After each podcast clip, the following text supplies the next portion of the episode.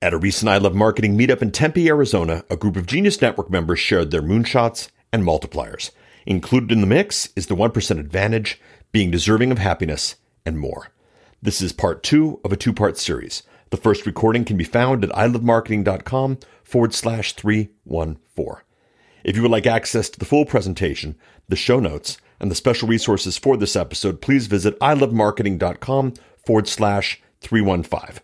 That's ilovemarketing.com forward slash 315. I'm Dean Jackson. He's Joe Polish. And this is the I Love Marketing Podcast.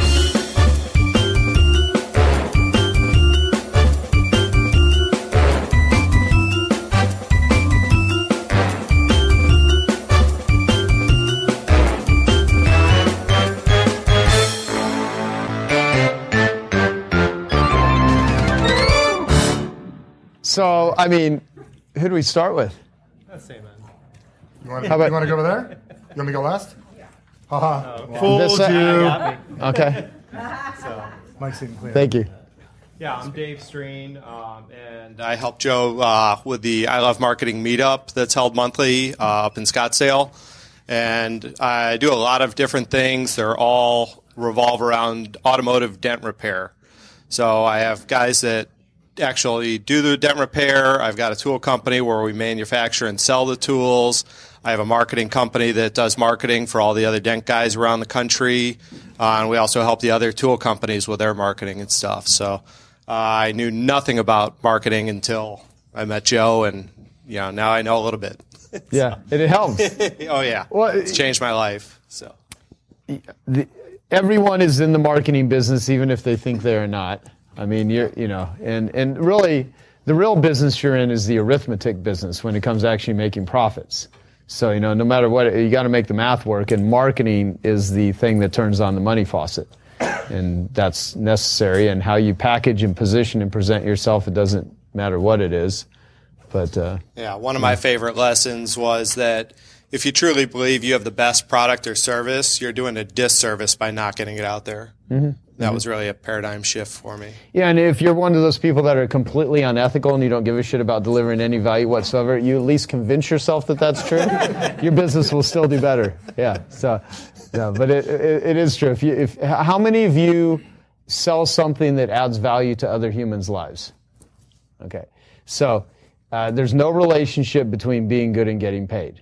There's, there's no relationship. And so there's a huge relationship between being good, being a good marketer and getting paid. And that's, uh, you know, that's where, and, and marketing uh, makes selling easy and in many cases unnecessary. Because if you don't have marketing, then you have to rely on selling. And there's nothing wrong with that. It's just, selling is just, uh, you know, uh, I mean, marketing is just leveraging the ability to sell in far more effective ways so that you're, you know, you're communicating and you're packaging and you're presenting as effectively as humanly possible. I mean, and I learned marketing. Many of you know my story. I was a dead broke carpet cleaner living off credit cards. So I never wanted to learn marketing.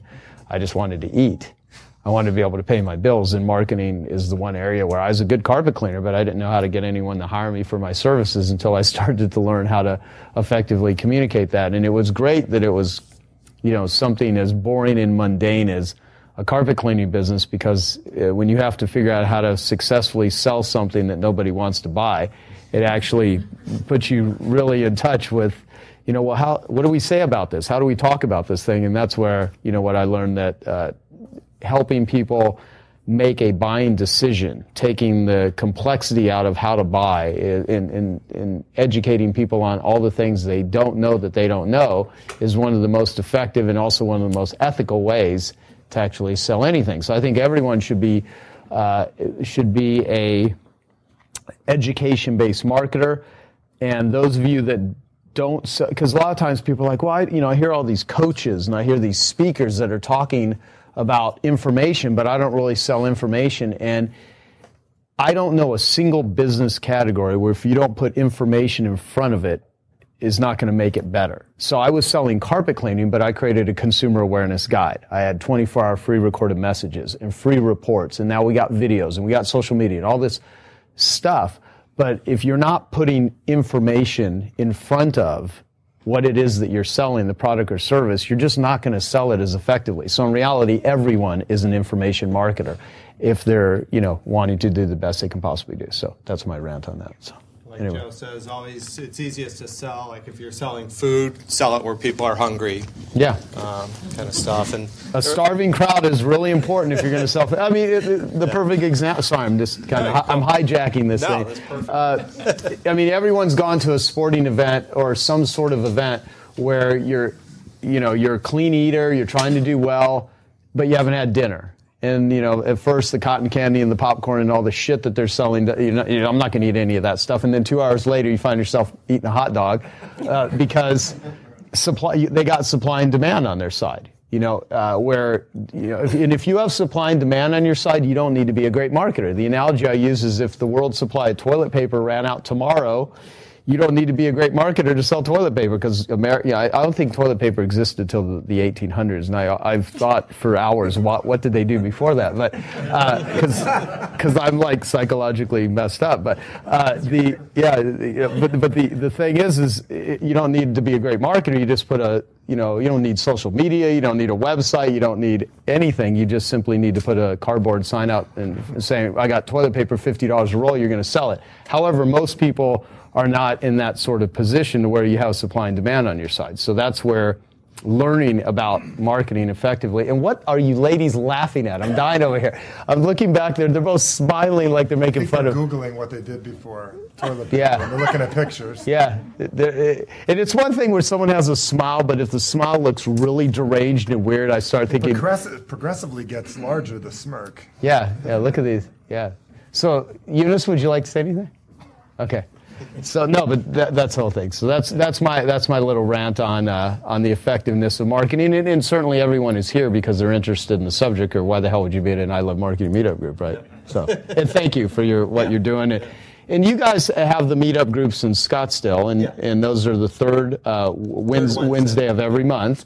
So if you are, and, and they're usually holding them at the uh, Scottsdale Library, uh, the Civic Library. And so if you ever want to go to those meetings, and many of you do, uh, many of you do, but uh, and we want more participation with I Love Marketing locally. Because really, the, the, the most effective way to learn anything is there's three ways to learn. You can learn through the school of hard knocks and go out and get beat up and bloodied, which I did the first couple years of my business uh, to a degree.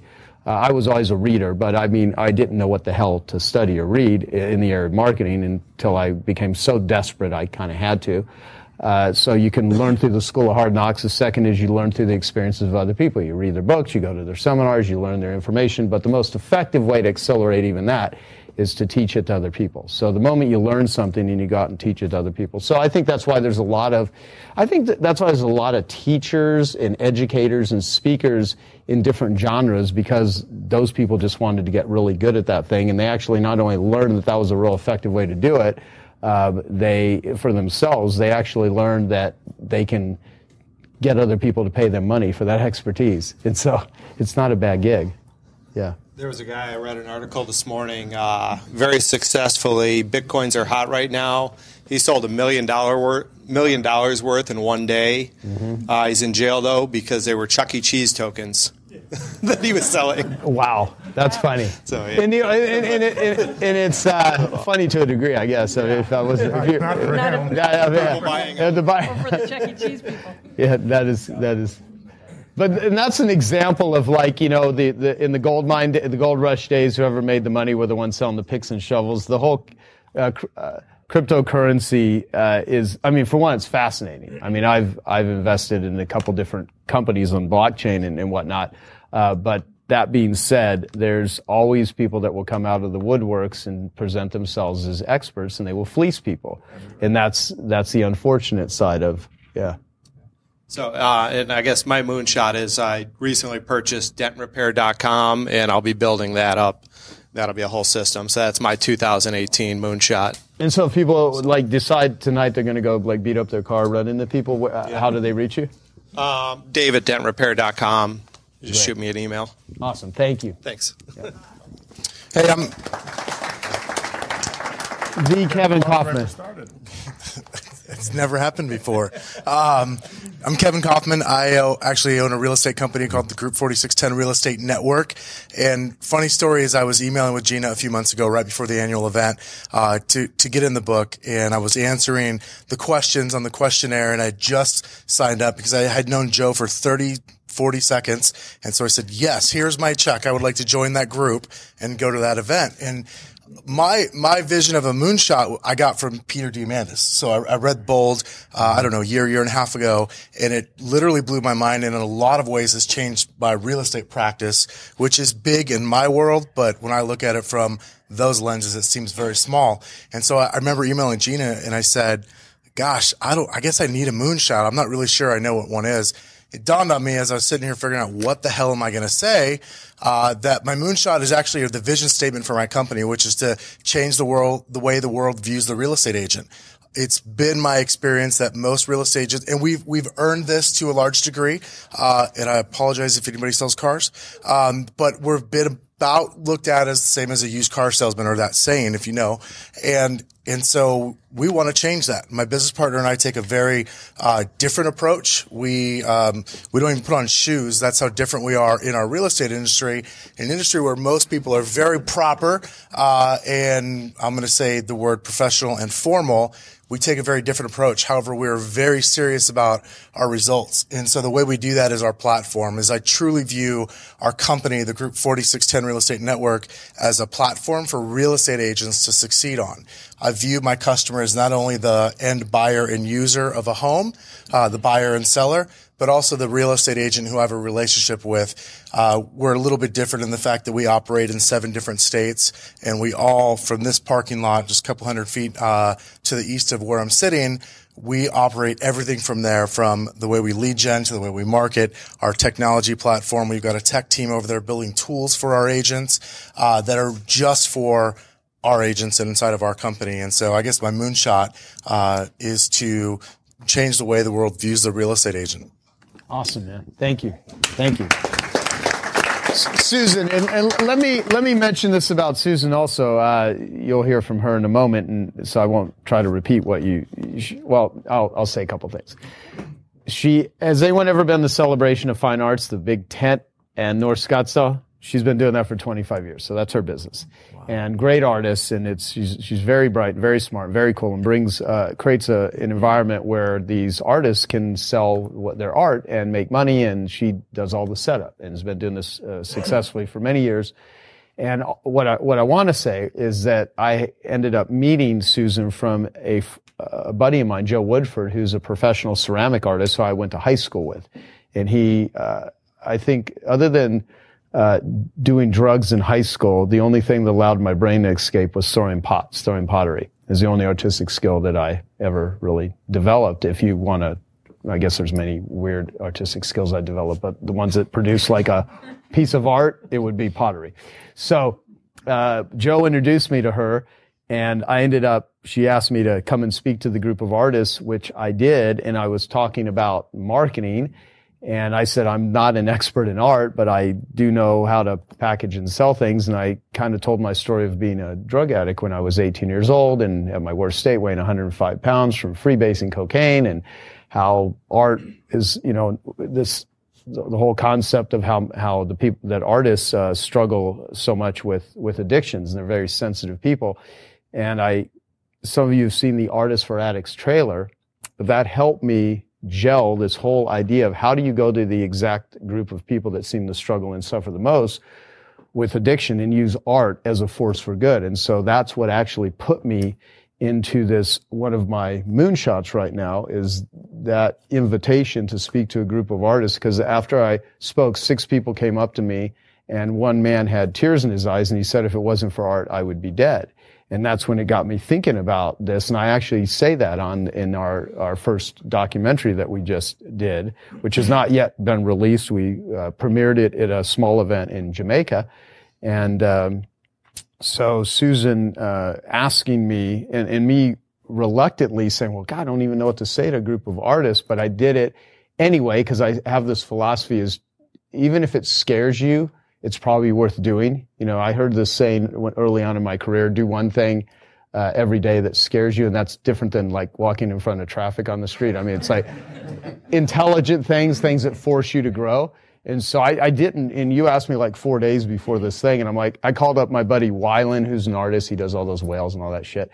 And I said, uh, you know, wh- how do you sell art? Because he's one of the most successful commercial artists, and he he had given me some suggestions and stuff. And so I kind of showed up and just talked to a group of artists. But the strategic byproduct is what came out of it. And so just showing up. But I, I want to thank you for that and putting that together because I think and now, now we're exploring all the different ways we're going to work together to help uh, not only artists but uh, people struggling with addiction and using art as a force for good. So I will. I should have not said as much, but I, I wanted to say that. Yeah, that's, so that's thank you, great. thank you. You got set up. Yeah. Yeah. Um, gosh.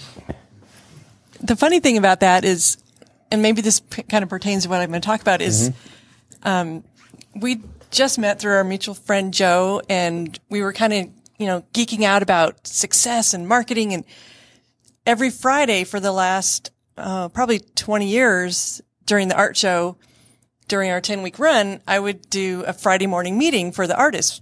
Um, I probably should give you some more background than that, but basically a lot of our artists are fabulous creative spirits, but they didn't have business savvy or, you know, marketing skills or know how to follow up when they meet somebody. So we saw a dramatic change in sales revenue over the years that we started doing this. Um, and it, I am second generation. This business was started in 1991 by my father, Celebration of Fine Art. And, um, it just, everything aligned with my passion in helping others. But that day, I just said to Joe, Oh, you should come do one of our Friday morning meetings. Not, I mean, I knew he was kind of a big deal, but I didn't really know.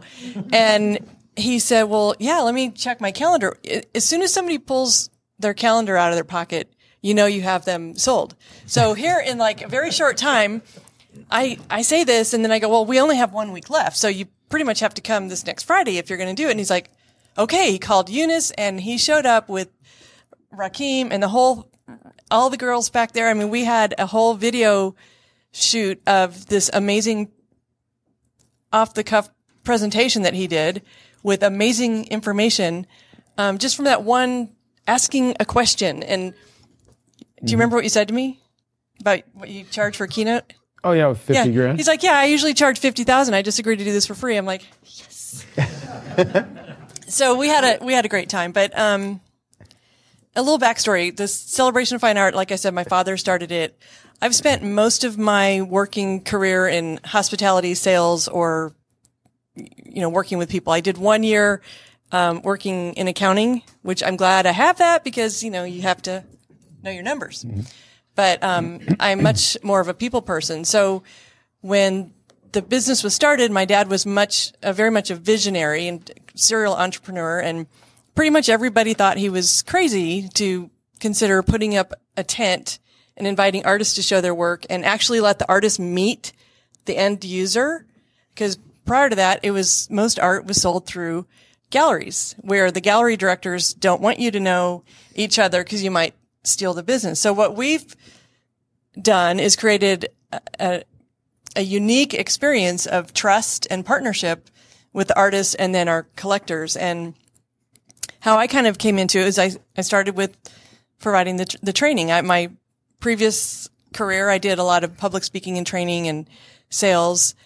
Um, and I had done a presentation on mission statement. So I'm that for me, that's still sort of my moonshot is um, to inspire and empower others to see themselves as capable and deserving of success and happiness, and to spark joy and courage in the world.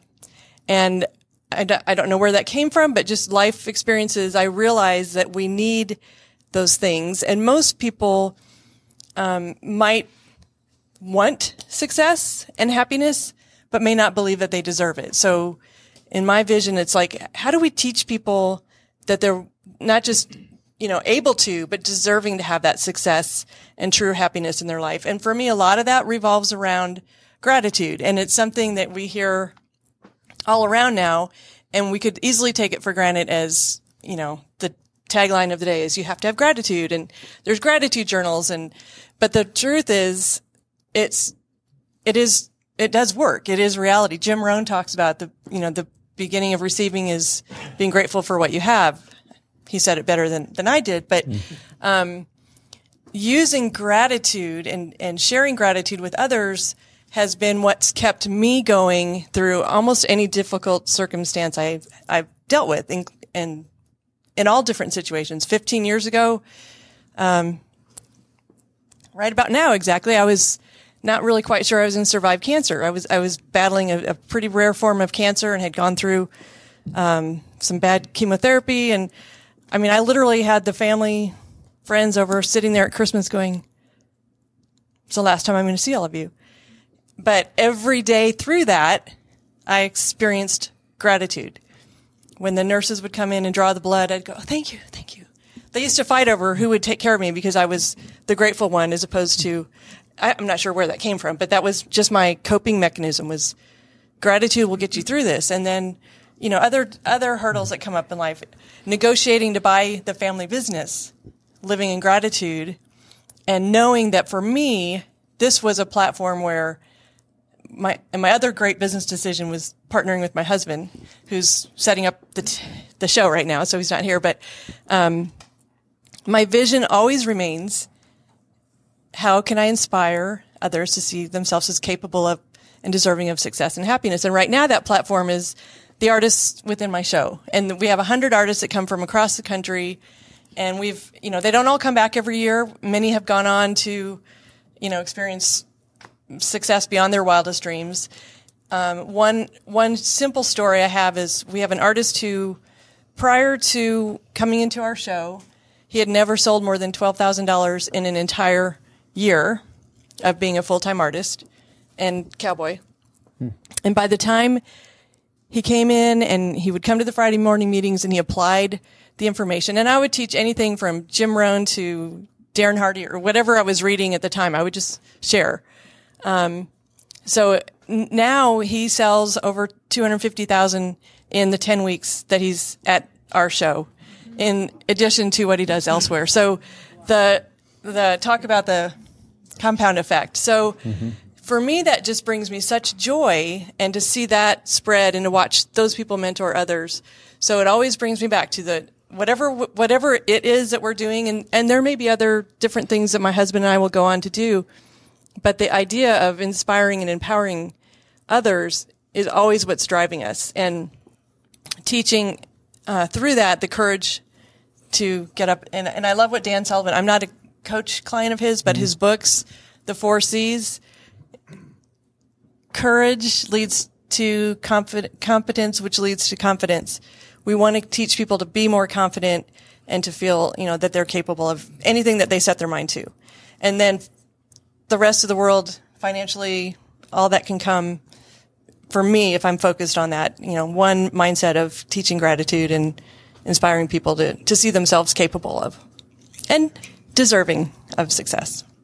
No, no that's how, by, by the way, um, how can someone go to the show this year?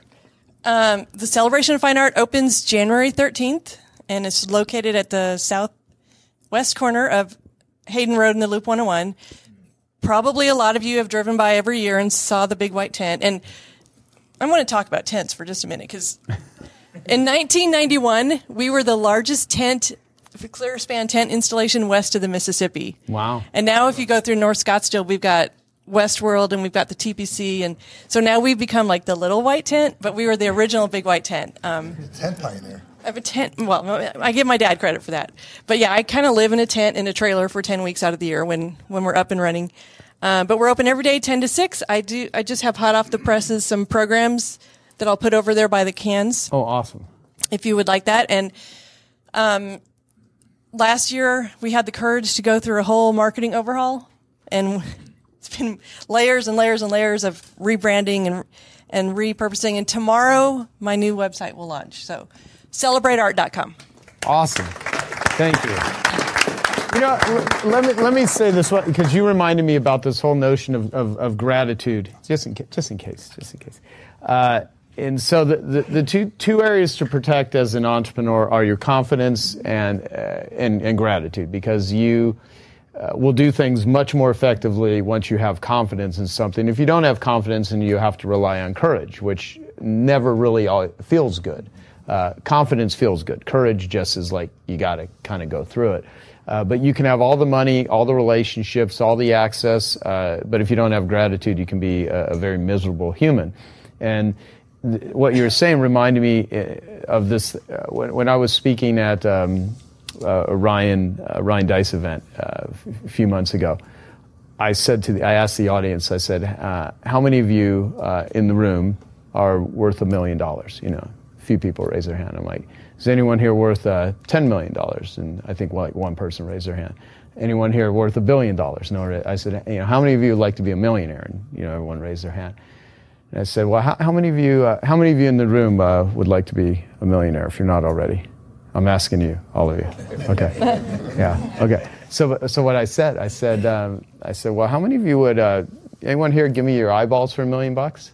You know, would anyone here, we could just hand over your eyeballs for a million dollars? What about 10 million? Anyone give me your eyeballs for a million bucks? 100 million?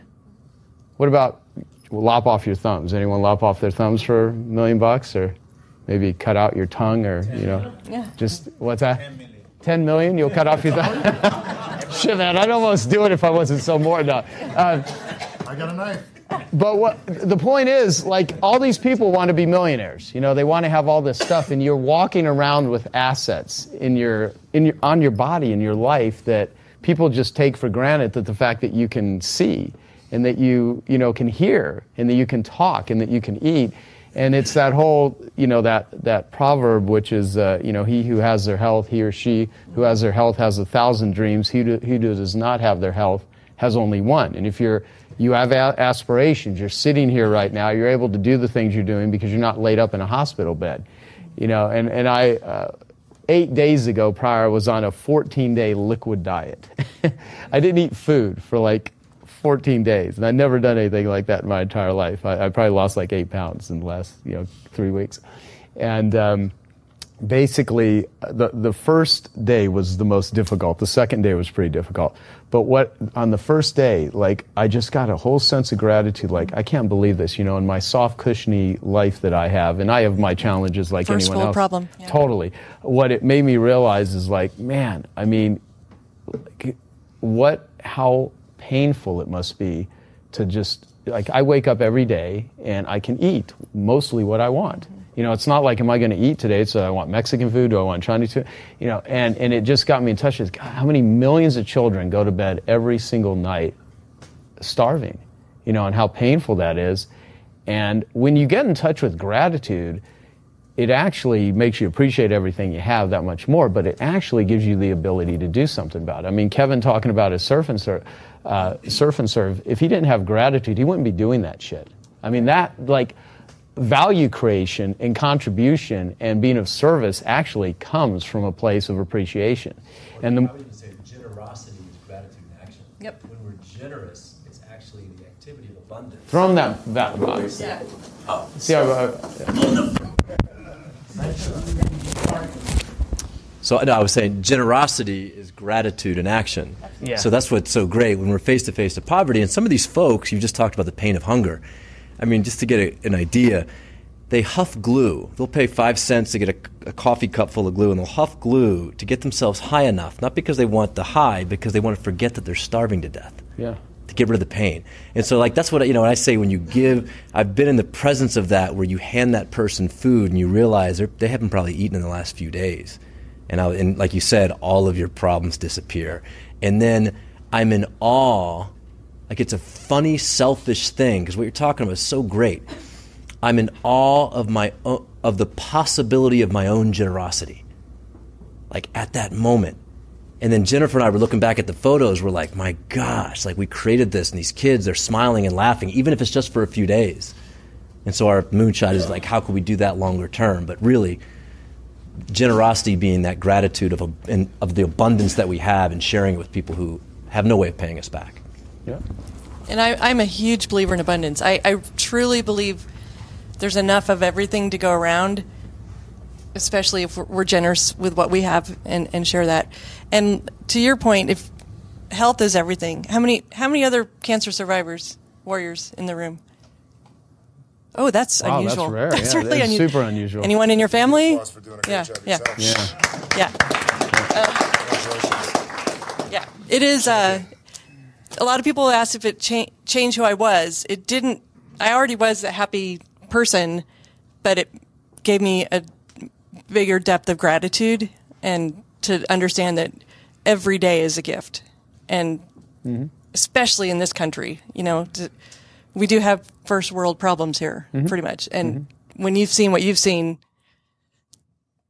so what if we have to go around an accident or something on the 101? We have cars, you know, and we have, we can eat in our car and probably talk on our phone too. So Yeah, Yeah. yeah. Like Lee Brower, who's a buddy of mine from coach, he said, you know, he, he said, how many of you hate to take out the trash? You know, a handful of people raise their hand. He's like, you know, do you know how many people in different parts of the world would love to have someone come to their home or where they live and pick up the trash and take it away?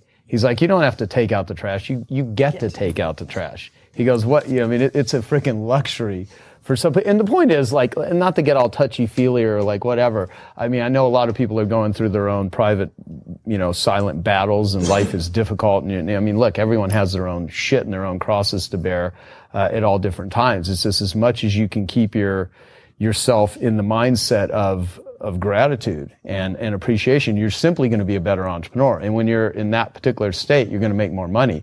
And I think one of the best ways to help the poor is to not be one of them.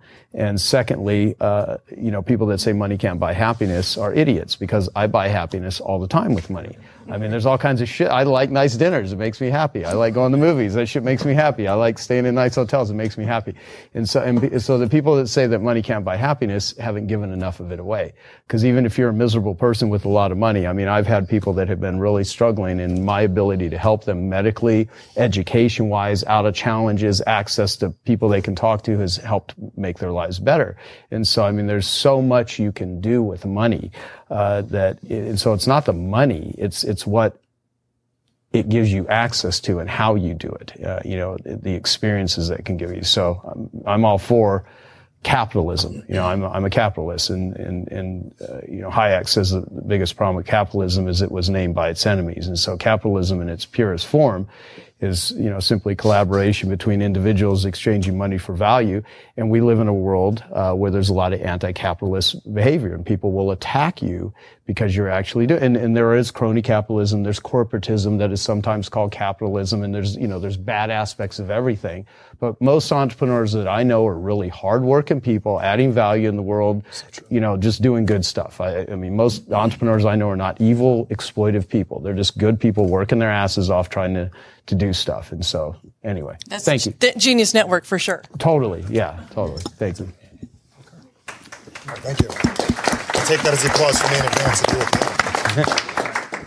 I do applaud. Oh, I don't know if there's going to be time for this afterwards, so I just wanted to say in advance, Joe, I haven't been to one of these meetings yet. I want to thank you and everybody, if you get a chance, uh, the whole I Love Marketing team and your team for having the courage and the time to put this together because a lot of places you can be tonight. I've never been to one of these. Um, been in Genius Network about a, about a year now and absolutely love it. So part of my moonshot has a lot to do with something I've never told you that showed up in a table that was, you'd have to be here to understand. There was a table here in this room, something big that came up. Side note, do you do paintless dent remover? Yeah. Okay, so you could stop at the house, and my wife had the something fall in the Tesla. It's horrible. I don't want to get into the story right now, but you could take care of that. Okay. Side note. Okay, that's a big part of the. You, I'll tell you that story later. How you come home and there is a book. There is an entire garage cabinet and screwdrivers and everything on a Tesla that's two weeks old. So I'll feel that feeling right there. I should have been called, told not to come home. So, anyways, um, Side note, uh, Moonshot. I never got a chance to put one in my book. I still have it in the book. I still haven't um, done it. I got three emails. You guys were on top of me uh, about doing it. Procrastination kicked in, every excuse in the world. And maybe it was because I was making it bigger than it really was. And I was making a bigger deal instead of just getting really real with my big moonshot for, for my life and for the world. So I'll take you back in time as I explain this right now. And this whole tonight reminds me a lot of how I get started in business. And when I first got started, the struggles that I had. And I was at least smart enough to recognize a lot of things I didn't know. So I'd go to meetings like this, not exactly like this, but I'd go anywhere I could go to learn cutting edge stuff because I wanted to figure out what I was doing wrong because I was selling back then, zero marketing. What I was doing, I didn't think I could do in marketing and I was selling and I was pushing and I came across the idea that I could learn how to sell better and I could learn how to be more influential. So I dedicated, I see a lot of my students here know me. Um, I wound up learning influence skills and I started learning what could make a difference, how I could get more people to buy, how I could get more people interested, how I could get more people, um, to, to really buy stuff because when you're struggling and you're broke, the biggest thing you think about is is making more money. So I'd go to meetings like this and it didn't dawn on me back then how obvious these things are and how blind I was. I, I was in a relationship I should have never been in uh, back then. I should have got out day one and I was in it because when you came home from a meeting like this, you I'd be excited about what I was doing and what I learned, but I couldn't actually talk about it because the other person had no interest at all in what I was doing. And I would, I would make up excuses and I would tolerate things in my life. And I was living a lot of my life as a lie and I would sell. And I, I finally, after about three or four years, I got so good at this influence thing that I made a lot of money. I got really, really good at influencing other people. I started making six figures. Then I made a quarter of a million dollars a year, then a half a million dollars a year right around the time that I met you. And I started doing really, really well at what I was doing, but I was still not happy inside. And what was interesting was then I thought if I could teach enough other people how to be influential, then what happens is then I can be really good at this. Then I get built a business, which helped a lot of people out. And I was helping people do the same problem I was doing. I was helping them have more money, be more effective, sell more, but I was missing the whole piece of the coin. So I remember something when I first studied Earl Nightingale, and I'll throw this one back at you and thank you uh, for bringing that up, is when I learned that 3% of the world is successful or 3% of the world makes 100,000 bucks a year or 3%. And that was something I first learned in 1998 when I first got into personal development. And the saddest thing hit me when I was sitting here in a meeting one day and Joel had brought it up again about Earl Nightingale and how, how he talked about the strangest secret and how only 3% of the world is successful at what it is, uh, that they do. And it hit me. I said, that, that's, I'll speak. I'm from New Jersey. I'll say it's bullshit. It's been literally 20 years since I've been at this, thousands of years since everyone else has been at this. And why is it that number has not changed? And I made a commitment. I walked out of my office pissed about, 90 days ago after walking, and when you come back from a genius meeting, when you come back from being a genius network, sometimes you scare your team. So I came back with like a million new ideas and they have to get prepped. I have a COO that stops me at the door right now and takes the ideas and makes me take a day off afterwards because I'm so pumped up and excited about what I learned here. And I mm-hmm. get stopped at the door. I go, Michael, you can't see them yet. And I'm kind of like in a fish tank. How many of you had a fish? You got to introduce them to the water and I get to get reintroduced to my team after my new ideas. And I came back and I said, you know what? I'm done with this whole teaching success to people. I'm done with this whole influence thing. We have old products for that we're going to do. I've been talking about this whole idea about teaching a 1% advantage to people for, for a long time about if people knew how to do little subtle things. Like I teach little subtle things that every one of you in this room could get people's attention, make more money, sell people quicker. I guarantee I could teach you in five minutes two things that would make you more money tomorrow. Guaranteed. But what I wasn't teaching people how to do is those same patterns that help people reframe things, the same patterns, hypnotic language patterns, reframe influence skills could be used on the most subtle things in the world. I mean, I teach this stuff to my kid. I think my life changed a lot having, having kids and, and my five year old has been really influencing me a lot in my life because this is, gets into my moonshot and this gets into really my purpose in this plan. And I'm really excited and really pissed at the same time. And a lot of times you got to be excited and pissed to make things happen. And I recognized nobody is teaching kids and people how to live effectively. They're teaching them church and do this and don't do like Ten Commandments are cool. Like obviously we know not to kill our neighbor and sleep with the neighbor. Do you know what I'm saying? If you're married, we know that stuff already. But what they're not teaching is very basic things like how to deal with life. Like you get in a fight with your wife, how to deal with, or your girlfriend, or you're just to fight with a business colleague. How do you deal with the rest of your day? So I'm walking in meetings and I'm using a technique on you and getting you to think differently, make decisions, buy something. Why not flip that same technique, which I do anyways in seminars why not teach people how to use those same techniques on how to make their life work better, how to really make a difference in the world? So in the last 90 days since I went to my last meeting, I came home and I came back to the team and said, we're done with the whole success thing. Let Tony have success. Let Tony have, let all these other people have success or marketing or make money. Let them have that. What I really want to do is teach people the 1% advantage to make a difference in how they communicate with themselves and make a difference in their lives because personal development as a whole is something that's embarrassing for most people to talk about. Most people go to an event. I know this because when I ask for referrals, a lot of times people don't want to give up their friends. They don't want to tell people. Like most people don't walk out of a Tony Robbins event and go, I'm going to go tell 20 people I was there. They may post it on Facebook because it was cool that they were there, but a lot of people don't want to tell people because it makes you seem like you're broken or damaged or something's wrong. I mean, it's got, you know what I'm talking about. You don't want to rush and tell everybody I went to an event to, to make a difference. Yet I want to find a way to really change the conversation how people communicate about personal development and how they really, what it really is. So the biggest thing I've been working on, I got a book coming out called The Human Owner's Manual. And human, I got to say, because I'm from Jersey, there's an H at the beginning. Human Owner's Manual. And it's really about how we operate ourselves and how we operate and how we communicate the stuff in our brains. So when something happens in your day, you put it in the place in your brain. I do this to people with intervention work, but why shouldn't you know when you get bothered how to put it in the right place or you get turned on by something, put it in the right part of your brain so you can use it anytime you want. So for me, the big, the big takeaway from this and my big push is we bought a building about uh, six months ago in the middle of a renovation right now.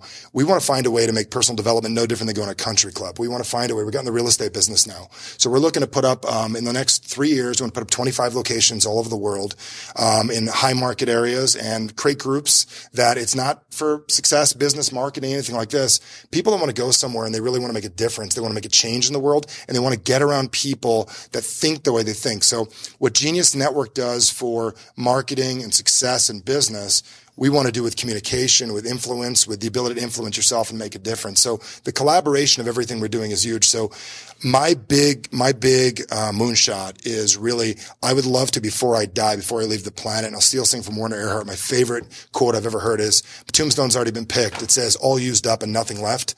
And I would love it by the time I die, that 4% of the people in this world can say I'm successful, I'm happy, I'm doing the things I want to do. If I can get it by 1%, I'll know I did my part. And it sounds silly, but I'm pissed and excited about it. I'm going to make it happen. And if you don't know me, you don't know me well enough. So I'm going to make that happen. So that's it. There's awesome. my moonshot. Thank you. Um, you, you, know, th- th- there's uh, my buddy Tom Bilyeu who has like a podcast. Um, he spoke at last year's uh, G- Genius Network annual event. He he he did an interview with uh, Dr. Drew, and he talked about uh, change. And the the great thing about it is that uh, what Dr. Drew, who may write the forward to our book that I've got coming out, uh, The Miracle Morning on uh, for addiction recovery with uh, doing with Hal Elrod and Anna David. So that book will be out next year. And um, one of the things that he talks about is disgust. So on the wall here is one of my favorite quotes, which is "Be willing to destroy anything in your life that is not excellent." And the thing about that is that in order to change something, you have uh, pre-contemplation, you have contemplation, you have execution, and then you have maintenance. And being willing to destroy anything in your life that is not excellent requires you first to think about it and to contemplate it. And then you have to actually do something. And then once you do something, you have to maintain that something. And so in order to change, the difficult thing with change is not just doing it, it's maintaining it. And so what's always funny to me is all the New Year's resolutions that people make. And, you know, they, I was talking about this before we started the meeting in, in that, in our conference room back there. And that you have people that will make goals, I'm going to eat better. And they do for either a few days, few hours, few, you know, few weeks. Uh, I'm going to join, a, you know, I'm going to join the gym. I'm going to get a gym membership. I'm going to start working out. I'm going to do this thing in my relationship. I'm going to do this thing with my kids or, or whatever. And then as most human beings, they, uh, you know, just stop and they don't maintain it. And so what I would uh, encourage you to look at is what disgusts you so fucking much right now that you're like, I'm just so done with this. Now, you're going to have to contemplate that. You're going to have to think about that. But if you get yourself, now the difference between disgust and shame though, is that disgust, you're just kind of disgusted with it. Shame though, you're not going to be motivated with shame because that's I'm a bad person. And that's the thing that I've learned with being an addict is, is, is addiction thrives on shame. Uh, addiction has an appetite for destruction. Addiction will actually make you do bad things. Disgust may cause you to change. And if you are just okay with it, you know, you're, you're probably not going to do much. So if you really want to affect change, now one of the best ways to do that is to put yourself around people that are doing great shit because then it forces you to look at, well, you know, they seem to be capable. I mean, one of the biggest motivators for me was when I was a dead broke carpet cleaner living off credit cards. There's this guy who works, uh, this guy I went to high school with, who's working for uh, a guy in Mesa, Arizona, who's uh, an alcoholic that treat, treated his, his, and I feel bad because he's an alcoholic. I mean, addiction comes out of pain. And hurt people, hurt others. And this guy was a really bad person, but he had made $600,000 the previous year. And here I am working my ass off going broke. And that disgusted me. I'm like, what the hell? You know, what is the deal? What does this guy know that I don't? And he, you know, and so uh, it, it's all how you use it. I mean, your whole life is just a series of, of raw material sitting around waiting for you to put the ingredients together and to produce a certain result. And be it good habits, bad habits, I think everyone has um, habits. And if you wake up in the morning and you wake up late and you eat two egg McMuffins and you smoke 10 cigarettes and you guzzle four cups of coffee and you kick your dog and you yell at your spouse or, and you just go around being an asshole, you've just developed really good habits of doing that if you do it every single day, right? So winners find ways to win, losers find ways to lose. And so wherever you're winning in life, you're winning because of the way you're putting together. It's the formula. You have a winning formula. And if you're losing, then you need to change that, discard that, abandon that, do something with it, surround yourself with other people. So the whole concept of moonshots and multipliers is how do you actually embed into your brain uh, so to go back to Michael, Michael, you know, I'd love to ask you this. How does one best in, oh, let me do a setup here. Now we have a whole book here and I'll forget if I don't do this. So here's a book. All right. Now this book is filled with Genius Network members talking about their moonshots. Buy one. And it doesn't just say what's your moonshot, it says what is your best business decision? Your best business decision. What is the one thing you feel accounts for your success and how might every Genius Network member benefit from it? What is the biggest tangible performance enhancing addition, modification, and replacement activity or approach you've discovered and added to your model or marketing in the last year? Who are your current business heroes and non-business heroes? What are three things you do differently or better than your co- competitors that drive your business success? And how might everyone in Genius Network utilize any or every one of those advantages? And what is the single best piece of business and non-business advice you've ever received and how did it alter your path? So we ask these questions to all these really bright people and it's freaking phenomenal. There's like, now when you read this stuff, you actually will probably get inspired. You will probably learn things. You will discover some things. You'll probably, and they give book recommendations. What are the most impactful books? This is a hundred bucks. Uh, all the money we're going to put into Artists for Addicts and Genius Recovery. So it'll go into my, my recovery moonshot if anyone wants one. Just, these are hundred bucks. Uh, that requires, though, you to actually influence yourself. So my question to you is, uh, given resources, tools, recipes, what, how does one influence themselves most effectively? Okay. So it's a lo- it's a loaded question how we influence ourselves. Um, every one of us, first off, knows how to do it. We influence ourselves all the time, no matter what. We're always influencing ourselves. If we were influencing ourselves as simple as answering ourselves the question, "Should I buy that book or not?" Is that a good question we can influence ourselves? In this particular context, that's perfect. Okay, it's perfect. Okay, so so the I'm getting set up right now. Okay, so the and by the way, we can disregard the book entirely and just yeah. No, either yeah. either way, if we were gonna, we'll talk the book real quick, and then we'll just throw an, an idea because I believe this will this will make a difference for you.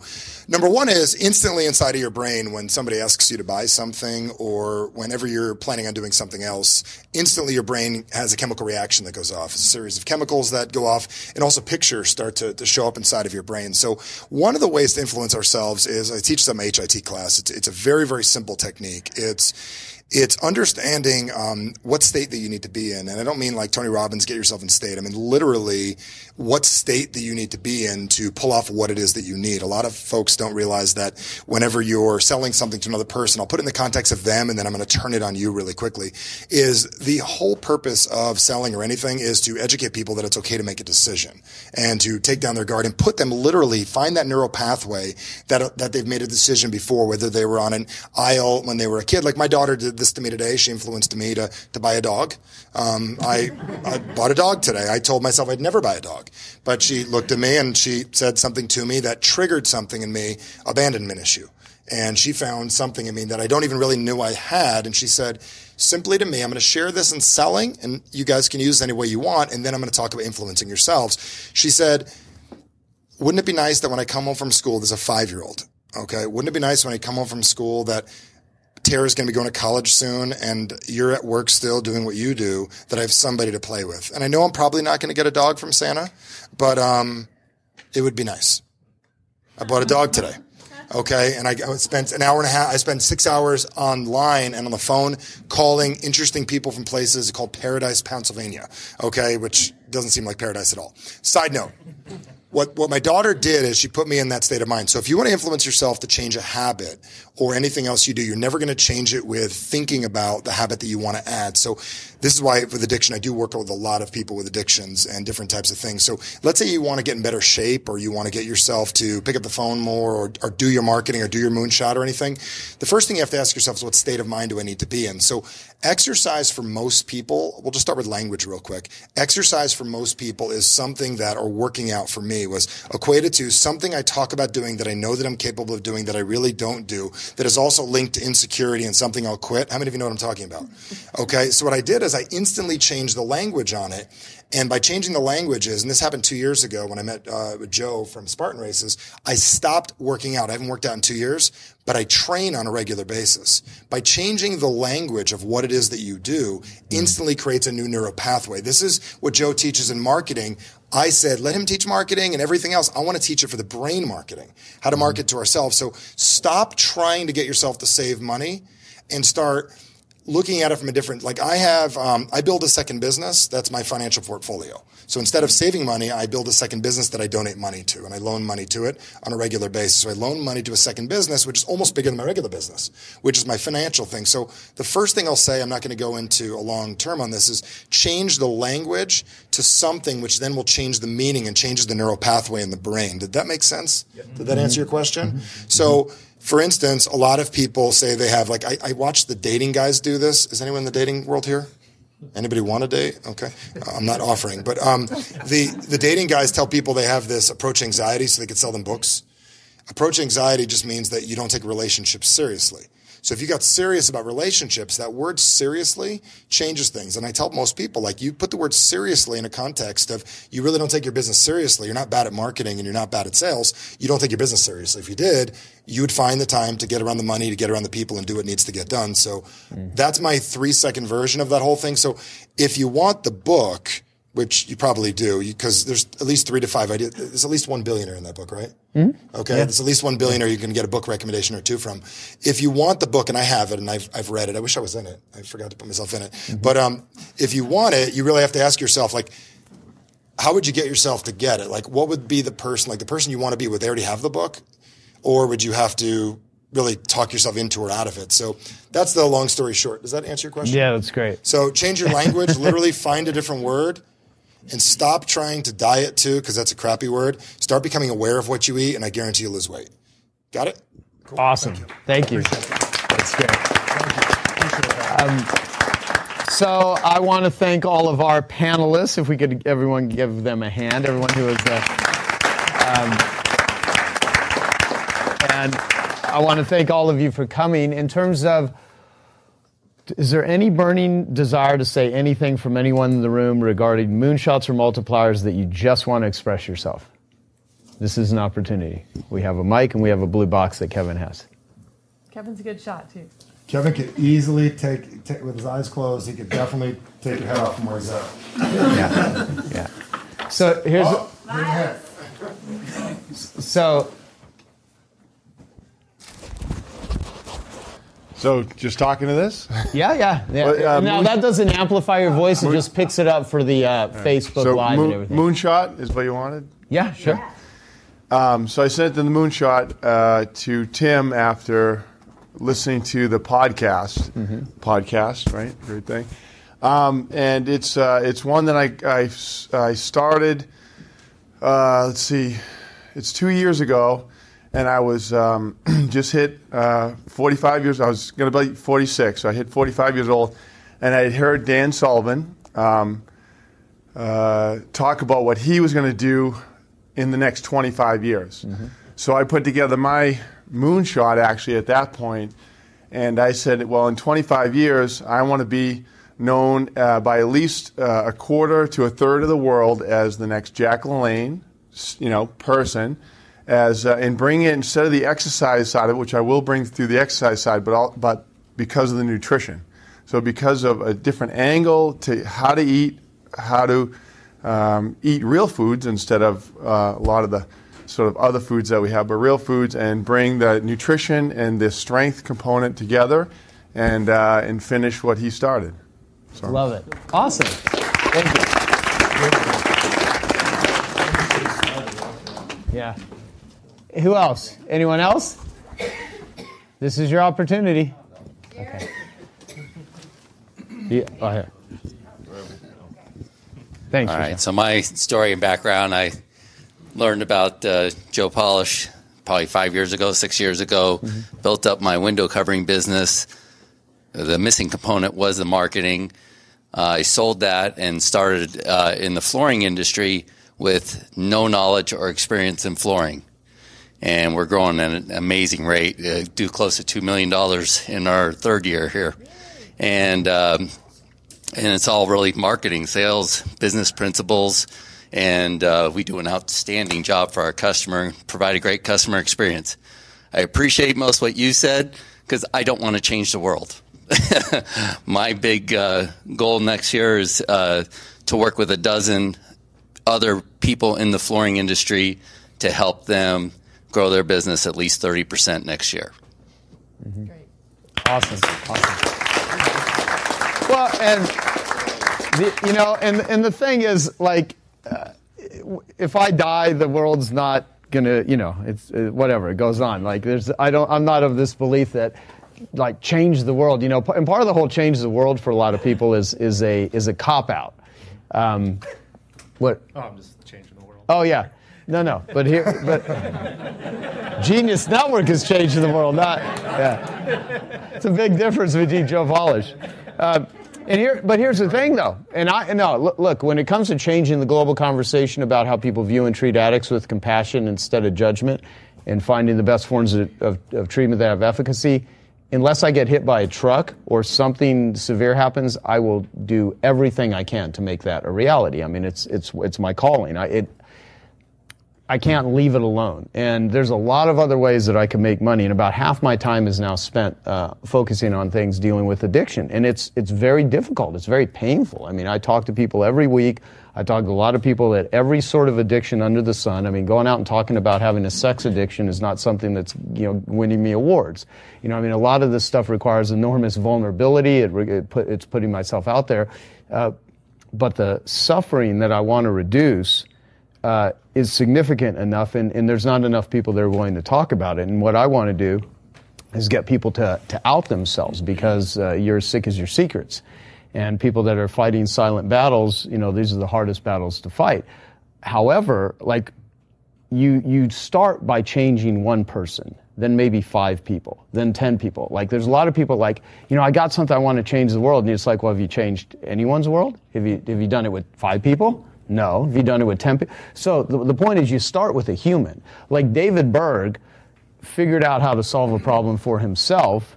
And I should really say Janice, Dr. Janice Johnson, because she's probably the real smart one here. The real doctor, not the f- fake doctor over here. Dr. No. I was smart. I agree with you. Yeah, yeah. but the, the, the point is, that, that, you know, you solve a problem for yourself. Like when I first started uh, creating my carpet cleaning course, uh, I, I'm a convert of my own system. I actually had a problem. I had to figure out a solution to that problem. I actually did. And then I sat and thought, God, how many other people have the same exact problem? Uh, that I could help solve it. And so when, when I created that course, the way that I created it and the way I thought about it was I want to create the exact recipes on how to do things that I wish had existed so I didn't have to go through the misery that I went through when I was a dead broke carpet cleaner living off credit cards. And by taking that approach, it actually worked.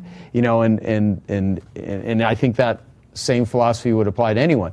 And so surround yourself with amazing people. Uh, a- any problem in the world can be solved with the right sales letters, the line by Gary Halbert. Any problem in the world can be solved with the right Genius Network. So I look at Genius Network not just as my group, but a, what is a network of people that have genius level skills, capabilities, um, processes, methodologies that you can go and link with those capabilities and skills and make yourself that much better. So uh, I'm going to do what I'm doing in the world of addiction with Genius Network. I mean, it sounds weird to some people, but that's my mechanism. And so one of the reasons I curate a group of amazing people is I get to sit in a room with some of the most brilliant people hearing the most cutting edge things on the planet and they actually pay to be in that room.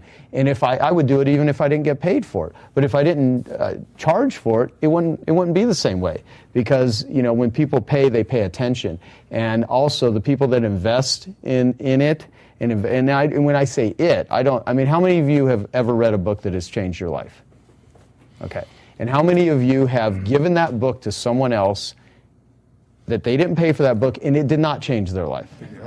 If they even read exactly. So the big the big thing that's like the setup is people are like, oh, they're charging too much. Well, when you look at anything as a charge, it's all how much does it cost. But when you look at it as an investment, it's a totally different ballgame. And see, some people, for those that, you know, my friend JR says, for those that get it, no explanation is needed. For those that don't, no explanation will do.